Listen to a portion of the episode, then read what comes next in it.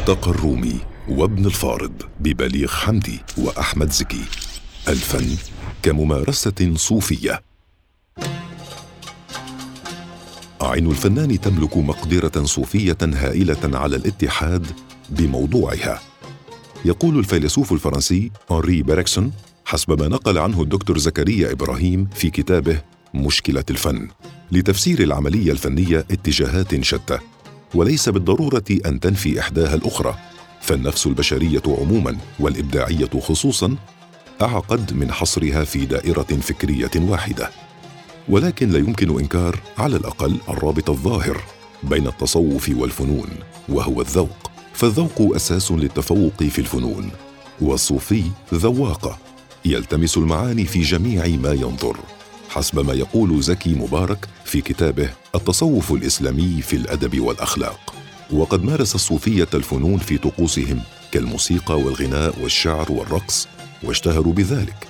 ولكننا في هذا المقال نسعى لتحليل ما هو أعمق من ذلك وهو الرابط بين العملية الإبداعية الفنية وبين العملية التعبدية الصوفية. فإذا كانت أرقى مرحلة روحية يصلها الصوفي هي الاتحاد بالله والفناء فيه. فأرقى مرحلة إبداعية يصلها الفنان هي مرحلة الاندماج أو إن شئنا الاتحاد بعمله الفني والفناء فيه. حيث يصير الموضوع الفني هو المعشوق للفنان يذوب فيه لدرجة الفناء ويصبح بمثابة شيء واحد وينتج عن ذلك عمل إبداعي. هي التجربة الإبداعية الفنية هي في عمقها تجربة صوفية اتحادية. هذا ما نجيب عنه. مستعينين بملامح من تجربتين لفنانين كثيرا ما يوضعا في صفوف العباقرة. هما الموسيقار بليغ حمدي والممثل أحمد زكي. ونتبع ذلك بتحليل فلسفي فني صوفي للفكرة. بليغ حمدي ادخل يا أنا. يحكي الإعلامي وجيد الحكيم أن الموسيقار محمد عبد الوهاب سأله عن سر بين الله وبليغ حمدي. يجعله ملهما طوال الوقت. يأتي إليه كل أسبوع ما يأتي غيره مرة واحدة في العمر. فرد عليه وجدي بأن سر بليغ هو ذوبانه في اللحن خلال مراحل إنتاجه لدرجة أنه لا يسمع ولا يرى من يكلمه. بل ينسى أن يأكل ويشرب وينسى الذهاب لحفل عيد ميلاد زوجته وردة وينسى الذهاب لموعد مع رئيس الجمهورية. حتى وصفه البعض بالبوهيمي. الراجل ده من أعظم الملحنين في الوطن العربي كله وأعظم ما أنجبت مصر وكان سابق عصره وكان حد مهم جدا. أخد حقه بليغ حمدي؟ أقول لك لأ. يعني وهو كمان ما كانش يهمه قوي إن هو يكرم ويدوله شهادات تقدير والكلام اللي بيحصل ما كانش ليه ابدا. لأن هو آه. كان بالنسبة له إنه يعمل فن. وكان عنده جملة دايما يقول لك إن أنا هعمل من فن هخرج بفن بلدي إلى العالم. إن أنا وكلمة بلدي و... و... ومصر دي كان بيقولها بعشق شديد. ليه ما تقدرش وقت ما كان عايش؟ يعني الراجل ده عمل ألحان لا بالعكس عمل جميلة. يعني مثلا بس ليه ما تقدرش قد. قيمته؟ يتحد بليغ بالكلمة التي يلحنها ويعيشها كأنه شاعرها وعن علاقته بالشعراء الذين لحن كلماتهم يقول كل واحد ممن عشت معهم عملا فنيا هو أنا. وإذا أرسلت لأحد منهم خطابا سأقول له إزيك يا أنا؟ ويذكرنا ذلك بحال المتصوف الفارسي الشهير سعد الشيرازي حين قال قال لي المحبوب لما زرته من ببابي؟ قلت بالباب أنا. قال لي أخطأت تعريف الهوى حينما فرقت فيه بيننا. ومضى عام فلما جئته أطرق الباب عليه موهنا. قال لي من أنت؟ قلت انظر فما ثم إلا أنت بالباب هنا. قال لي أحسنت تعريف الهوى وعرفت الحب فادخل يا أنا. كما يذكرنا بما قاله الصوفي البارز شمس التبريزي أنا إن قلت أنت فإنني أنت الذي أعني وأقصد بالندى إيانا. وكما ينتج عن تجربة الاتحاد لدى المتصوفة شعرا منفجرا بالعشق الإلهي. نتج عن بليغ شعرا والحانا. هي أيضا محترقة بسبب يبدو بشريا ولكن بآلية أو حال صوفي. ومن ذلك ما حكاه صديقه المخرج جميل المغازي عن تأليفه وتلحينه لأغنية الحب اللي كان كان بليغ في أبو ظبي عام 1979 مع مجموعة أصدقاء. ومنهم جميل المغازي والمطربة سوزان عطية والمطرب محمد رشدي وحينها اتصلت به زوجته الفنانة وردة وطلبت الطلاق ووجد بليغ ألا مفر من الأمر فوافق ونتيجة لحالته أخذ عوده وجلس يهذي بكلمات ويغنيها.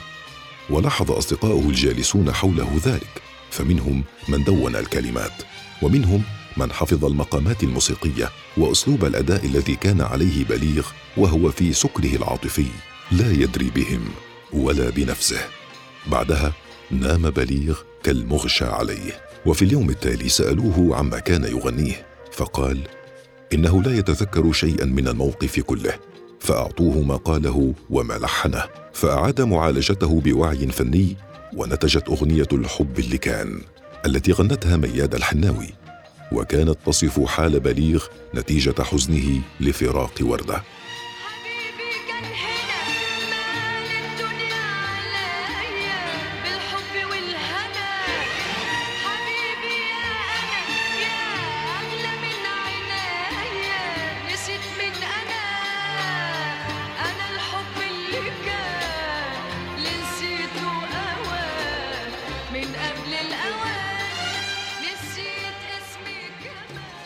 هذا الموقف ليس الوحيد الذي يوضح حال بليغ. فمن ذلك ما فعله حين توفي صديقه عبد الحليم حافظ عام 1977 حيث أدى به حزنه إلى كتابة وتلحين أغنية باللف في نفس ليلة جنازة العندليب وغنتها وردة. حبيبي وأمطار الشتاء بتدفي والبلاد والقلب الحزين بالليلة ويوم بدوب من الأنين. حبيبي. ما فعله بليغ لم يكن نتيجة تعمده أن يؤلف أو يلحن وإنما نتيجة احتراقه فكان شعره ولحنه لسان حاله الحزين الذي أدخله في سكر ومن ثم إلى اتحاد بموضوعه طلاقه لحبيبته. أو وفاة صديقه فنطق لسانه وعوده بما نتج عن احتراقه الداخلي. لو تأملنا حاله لوجدناه يتطابق مع ما كان يحدث مع المتصوفين وهم في حالة سكر روحي واتحاد صوفي حيث ينطقون بشكل لا واع بأشعار محترقة بالعشق الإلهي. قد يدونها تلاميذهم الحاضرون لحالهم أو يدونها هم بعد الاستفاقة من الحال. والتي تعد تنفيسا لوجدهم الذي لو كتموه لأصيبوا بالجنون. كما يوضح البروفيسور مايكل فريشكوف في دراسته طرب في الإنشاد الصوفي المصري التي عايشها خلال إنتاجها متصوفة مصريون لسنوات. أحمد زكي سبحاني ما أعظم شأني.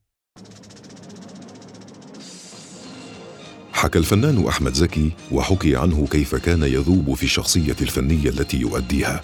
فيتحدث ويمشي ويلبس ويمارس كل تفاصيلها في حياته الطبيعية خارج الاستوديوهات بشكل خارج عن إرادته. صديقته المخرجه إيناس الدغيدي التي أخرجت له فيلمي امرأة واحدة لا تكفي وإستاكوزا تحكي أنه كان أثناء التصوير يرفض أن ينادى إلا باسم الشخصية التي يجسدها في الفيلم الذي يؤديه لأنها تتلبسه داخل التصوير وخارجه موضحة أن ذلك غير مستحب للفنانين عموما لأنه قد يصيبهم بالجنون.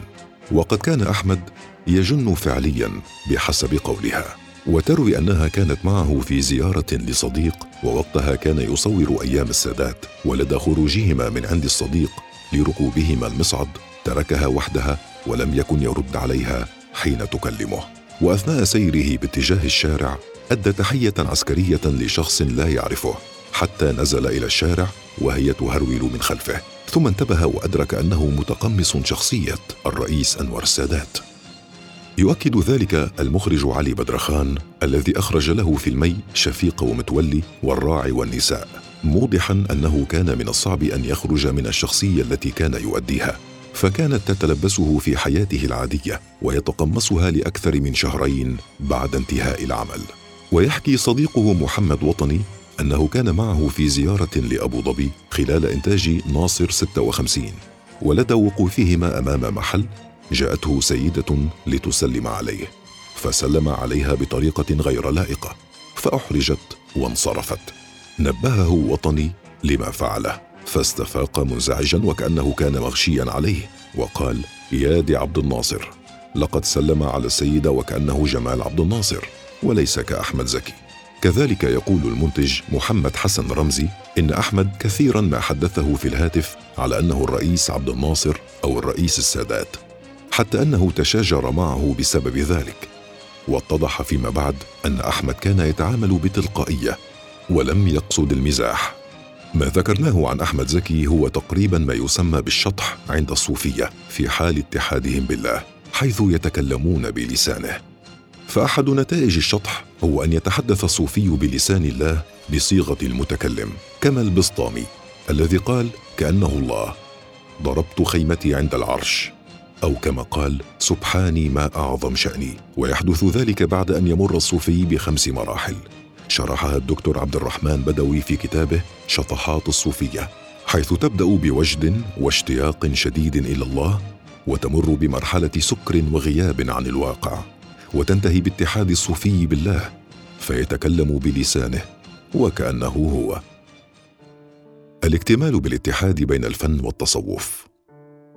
إن وظيفة الفن أن يمكن الأنا من الاتحاد بحياة الآخرين ويضع في متناول يدها ما لم تكنه ويمكن أن تكونه. يقول الفيلسوف الإيطالي بنديتو كروتشي في كتابه فلسفة الفن. ويوضح أن الإنسان يطمح أن يكون أكثر من مجرد كيانه الفردي. يريد أن يكتمل ويسعى للخروج من جزئية حياته الفردية إلى كلية يرجوها. يسعى إلى عالم أكثر عدلا وجمالا وخيرا ويحدث ذلك عن طريق الفن. هذا النقص والفقدان الذي يشعر به الفنان والمصحوب برغبة في الاكتمال عن طريق عمله الفني نجده عند الصوفي الذي يشعر بنفس الشيء تجاه ربه. وهو ما عبر عنه جلال الدين الرومي في قصيدة الناي. من خلال رمزية آلة الناي وهي بالأساس عود مقطوع من شجرة الغاب. يعتبر رومي أن العزف الحزين للناي هو بكاء حنينا لأصله شجرة الغاب. وهكذا روح الصوفي التي تحن إلى الاتحاد بأصلها الإلهي ليكتمل وجودها. فما الإنسان إلا نفخة من روح الله وهذه النفخة تريد العودة إلى أصلها الذي خرجت منه. الاغتراب والانفصام مسألة مركزية في الفكر الصوفي. وما المجاهدة للوصول إلى الاتحاد بالمعشوق الإلهي إلا محاولة للاكتمال وتعويض هذا النقص؟ حسب ما يوضح أستاذ الفلسفة عبد الحق منصف في دراسته أبعاد التجربة الصوفية الحب الإنصات الحكاية. وهنا نتذكر مقولة الإعلامي محمود سعد عن صديقه أحمد زكي بأنه كان كالشخبطه على حائط بلا شكل ولا ملامح ولكنه يكتمل حين يمثل.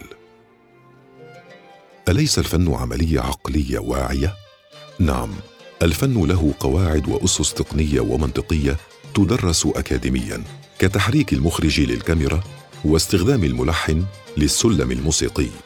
ولكن الفكرة المبدعة التي تدفع إلى استخدام الكاميرا أو السلم الموسيقي لتصنع العمل الذي نصفه بالعبقرية مسألة إيحائية يأتي بها الإلهام وتبرق في عقل المبدع الممتلئ بالفكرة. فإن العمل الفني الإبداعي هو نتاج تزاوج واتحاد الإلهام الإيحائي بالمعارف العقلية المنطقية لصناعة الحالة الفنية حسب ما ينقل كروتشي عن الكاتب والمخرج المسرحي الألماني بيرتولت بروخت.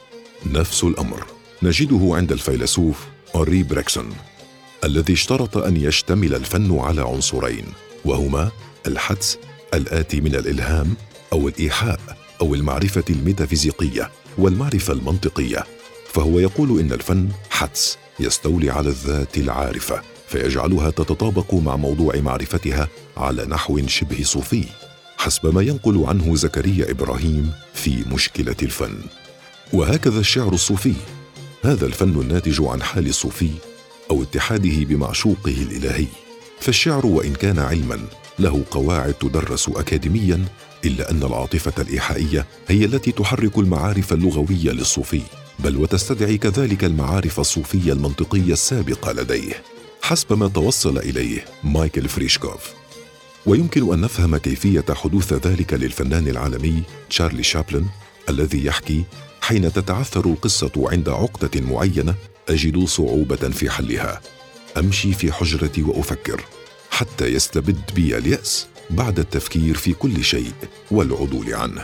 ولكن في لحظة يأتي الحل.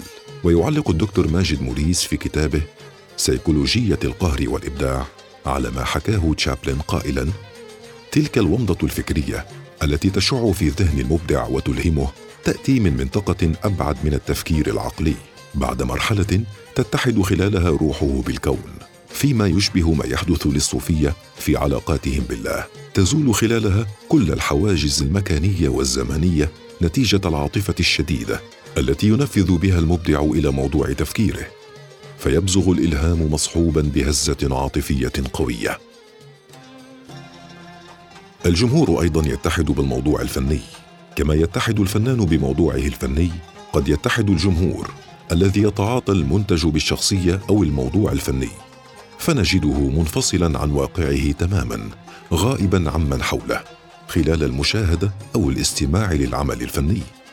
وتبدو علامات ذلك في بكاء أو قشعريرة جسد أو ضحك أو أي مشاعر تبدو عليه. وفي هذه الحالة هو في سكر روحي متحد تماما.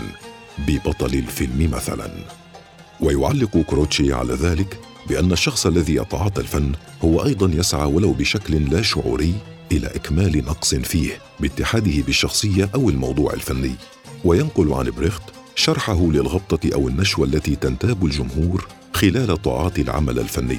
قوله لا يكفي أن يسمع المشاهدون كيف تحرر بروميثيوس؟ بل يجب أيضا أن يتدربوا على تحريره والاغتباط بهذا التحرير. يجب أن نعلمهم في مسرحنا كيف يشعرون بكل الفرحة والرضا اللتين يشعر بهما المكتشف والمخترع وبكل النصر الذي يستشعره الفائز على الطغيان. هذا الاتحاد يجعل المتلقي لقطعة موسيقية يحرك شفاهه وأصابعه مع العازف وكأنه هو الذي يعزف. ويجعله يشعر بالبلل بالألوان الزيتية وهو يشاهد لوحة تشكيلية. تماما كما تلطخت أيدي وارجل بعض القديسين بالبقع نتيجة الخيال يقول كروتشي. المحرك الشعوري هنا بالنسبة للجمهور هو الإيحاء من الفنان إلى المتفرج. ويلزم هذا الإيحاء التسليم المسبق من الجمهور بأنه سيشاهد أو يسمع عملا عظيما. فالاتحاد بالعمل الفني بما يتضمنه من عملية إيحائية هو نفسه ما يحدث في الأديان. فشفاه مريض على يد شيخ صوفي يلزمه تسليم عاطفي له ليصبح خاضعا تماما للشيخ ذائبا فيه ليسمح بقوة الشيخ الشعوريه اليقينيه الراغبة في شفائه أن تغمره وهنا تحدث الكرامة. الموضوع الفني كتجل إلهي بعد كل ما سبق. من المنطقي أن نسأل. إذا جمع الفنان بين التصوف كعقيدة وبين الآلية الصوفية الاتحادية بموضوعه الفني التي تكلمنا عنها في مقالنا ألا يمثل الفن في هذه الحالة اتحادا بما هو أعمق من الموضوع الفني كفكرة ظاهرة؟ ألا يمكن أن يكون الموضوع الفني هو في ذاته بالنسبة للفنان الصوفي تجليا الهيا؟ وحين يتحد به الفنان فهو في ذاته اتحاد بهذا التجلي الإلهي. وفقا للنظرية الصوفية المعروفة كل ما في الكون تجل من تجليات الله. وفقا للمفهوم الصوفي وفي هذا يقول ابن الفارض جلت في تجليها الوجد لناظري ففي كل مرء أراها برؤيتي. ويقول جلال الدين الرومي في الرباعيات أيها البشر الأتقياء التائهون في هذا العالم لما هذا التيه من أجل معشوق واحد؟